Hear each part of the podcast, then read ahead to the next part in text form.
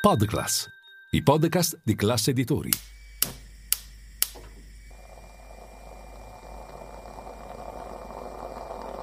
Buongiorno dal gruppo Classe Editori.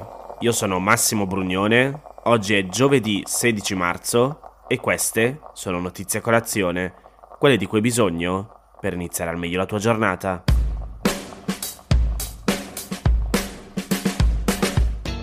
Ieri c'è stato il primo confronto diretto in Parlamento tra la nuova segretaria del PD, Ellie Schlein, e la Presidente del Consiglio Giorgia Meloni. Al question time che è iniziato alle 15 c'erano nove domande.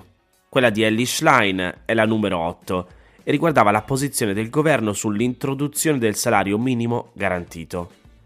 Siccome la cosa bella dei podcast è poter mettere le voci originali quando ce le abbiamo, non ve lo racconto io ve le faccio sentire. Signora Presidente, c'è un dramma di questo paese di cui non vi sentiamo parlare mai. È la precarietà e il lavoro povero, che colpiscono ancora più duramente le donne, i giovani, in particolare al sud del nostro paese. Ecco, occorre fissare per legge un salario minimo, perché sotto una certa soglia non si può nemmeno chiamare lavoro, è sfruttamento. A me interessa sapere cosa volete fare su questo. È vero, è vero, c'è un problema. Chi ha governato fino a ora ha reso purtroppo più poveri i lavoratori italiani. Questo governo deve fare quello che può per invertire la rotta. Però io voglio dire che per raggiungere questo obiettivo, l'ho già detto in passato, in un contesto come quello italiano che è caratterizzato da una eleve- elevata copertura della contrattazione collettiva e da un elevato tasso di lavoro irregolare, il governo non è convinto che la soluzione sia la fissazione di un salario minimo legale. Ora, a mio avviso, io eh, diciamo, mi interrogherei sul fatto, sull'ipotesi che il salario minimo, minimo legale possa diventare non un parametro aggiuntivo delle tutele garantite ai lavoratori, ma un parametro sostitutivo, un parametro unico e nel nostro sistema un parametro di questo tipo rischierebbe per paradosso di creare per molti lavoratori condizioni peggiori di quelle che hanno oggi e fare per paradosso un favore alle grandi concentrazioni economiche alle quali conviene rivedere a ribasso i diritti dei lavoratori.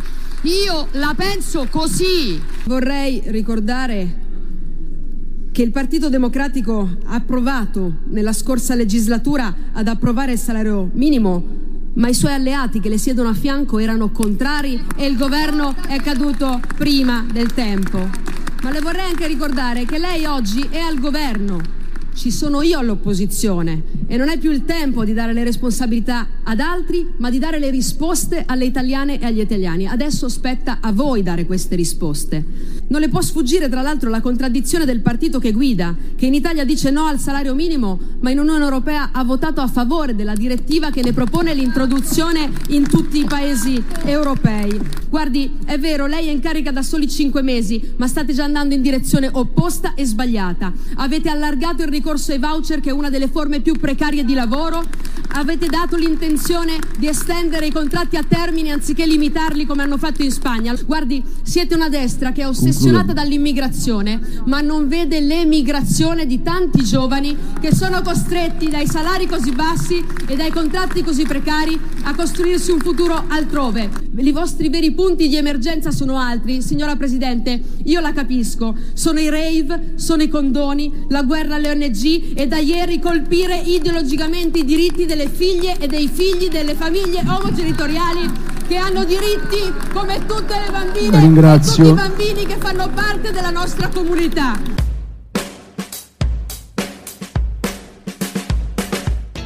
Martedì la commissione del Senato che si occupa di politiche europee ha votato una risoluzione con cui si è espressa negativamente su una proposta di regolamento europeo che puntava a uniformare le procedure di riconoscimento dei figli in tutti gli stati dell'Unione Europea. Come spiega il Post, il voto della Commissione non ha valore legislativo, la proposta di regolamento europeo è ancora in discussione e dovrà essere votata in futuro dal Consiglio dell'Unione, ma ha comunque un significato politico.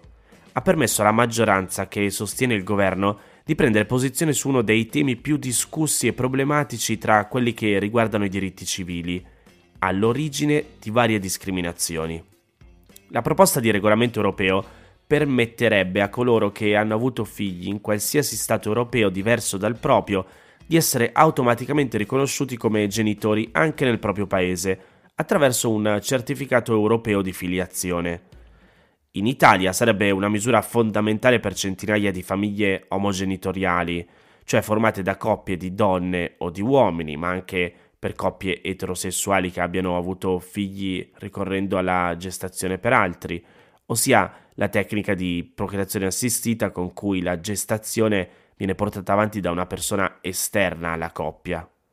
Nel nostro paese, infatti, sono vietate sia la procreazione assistita per persone dello stesso sesso, che devono ricorrere alla fecondazione eterologa, cioè alla donazione esterna di gameti, che la gestazione per altri. Chi vuole avere figli in questo modo deve quindi concepirli all'estero, dopodiché il genitore non biologico deve chiedere il riconoscimento del proprio legame di parentela in Italia, ma non essendoci una legge sulla trascrizione nei registri di Stato civile, il riconoscimento era fino a poco tempo fa a discrezione delle amministrazioni locali. L'altro giorno però è arrivato lo stop con una circolare del Ministero che ha bloccato l'amministrazione di Milano che effettuava questo riconoscimento. Ne abbiamo parlato martedì, qui a Notizia Colazione. In molti casi, per ottenere il riconoscimento bisogna attraversare lunghe e costose controversie legali fino alla conclusione delle quali il genitore non biologico è per lo Stato formalmente un estraneo rispetto al bambino o alla bambina. Significa per esempio che può aver bisogno di una delega per poter andare a prendere i figli a scuola. Sono discriminazioni che colpiscono prima di tutto gli stessi figli, a cui viene negato il rapporto giuridico con uno dei due genitori. La proposta di regolamento europeo prevede in estrema sintesi che i genitori di un minore riconosciuti da uno Stato dell'Unione siano riconosciuti anche da tutti gli altri paesi senza procedure particolari. Nel concreto, il certificato europeo di filiazione si potrebbe richiedere su base volontaria sia dai figli o da un loro rappresentante legale, sia dai loro genitori, e non sarebbe in alcun modo sostitutivo dei documenti nazionali. Però, Secondo la Commissione sulle politiche dell'Unione Europea, presieduta dal senatore Giulio Terzi di Sant'Agata di Fratelli d'Italia, la proposta di regolamento europeo non rispetta i principi di sussidiarietà e di proporzionalità, cioè sarebbe un'invasione nelle istituzioni europee e nella politica nazionale. Inoltre, sempre secondo la maggioranza, Approvare la proposta di regolamento riconoscerebbe implicitamente la legittimità delle forme di procreazione assistita vietate in Italia, a cui i partiti della coalizione di destra sono generalmente contrari.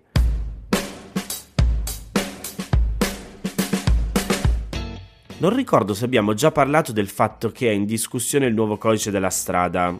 Comunque, tra le possibili novità annunciate ieri dal ministro dei trasporti Matteo Salvini, c'è che potrebbero essere rivisti i limiti di velocità su tratti autostradali. Salvini dice che la stragrande maggioranza dei morti, leggo tra virgolette, non sono più su autostrada, ma sono sulle strade extraurbane. Quindi, con buon senso, si potrebbero aumentare in alcuni tratti e diminuire in altri. Ci stiamo lavorando con i tecnici. La velocità non è una scelta politica. Ha ragione Salvini sulla distribuzione del numero dei morti. Nel 2021, secondo i dati Istat, il 73% degli incidenti è avvenuto sulle strade urbane, il 22% su quelle extraurbane e il 5% sulle autostrade. Le vittime nelle strade urbane sono state 1264, mentre nelle autostrade 246. Guardando le regole attuali, il codice della strada in realtà prevede già all'articolo 142 la possibilità di elevare il limite di velocità autostradale oltre i 130 km in alcune circostanze. Dice così: enti proprietari o concessionari possono elevare il limite massimo di velocità fino a 150 km/h sulle autostrade a tre corsie, più corsia di emergenza, per ogni senso di marcia, dotate di apparecchiature per il calcolo della velocità media di percorrenza su tratti determinati, i cosiddetti tutor, sempre che lo consentano l'intensità del traffico le condizioni atmosferiche prevalenti e i dati di incidentalità dell'ultimo quinquennio. Ma in caso di precipitazioni atmosferiche la velocità massima non può superare i 110 km/h per le autostrade e i 90 km/h per le strade extraurbane principali. Ora, se facciamo un po' di calcoli, la rete autostradale italiana ha un'estensione di poco più di 7.000 km. I tratti con tre o più corsie coprono circa 2.000 km, pari quindi a circa il 28%. Le tratte controllate dal tutor sono 166 per una lunghezza pari a circa 1550 km. Ora, dalla combinazione di queste due condizioni, si può quindi ipotizzare quali sono i tratti dove la velocità può essere portata a 150 km/h già con le regole attuali per porzioni di tempo e in futuro, secondo quanto lasciato intendere da Salvini, in modo stabile. I tratti veloci si troverebbero sulla A1 Milano-Napoli, sulla A4 Milano-Brescia, sulla A26 Genova-Voltri-Gravellona-Toce, sulla A14 Bologna-Bari e sulla A30 Caserta Salerno. Staremo a vedere.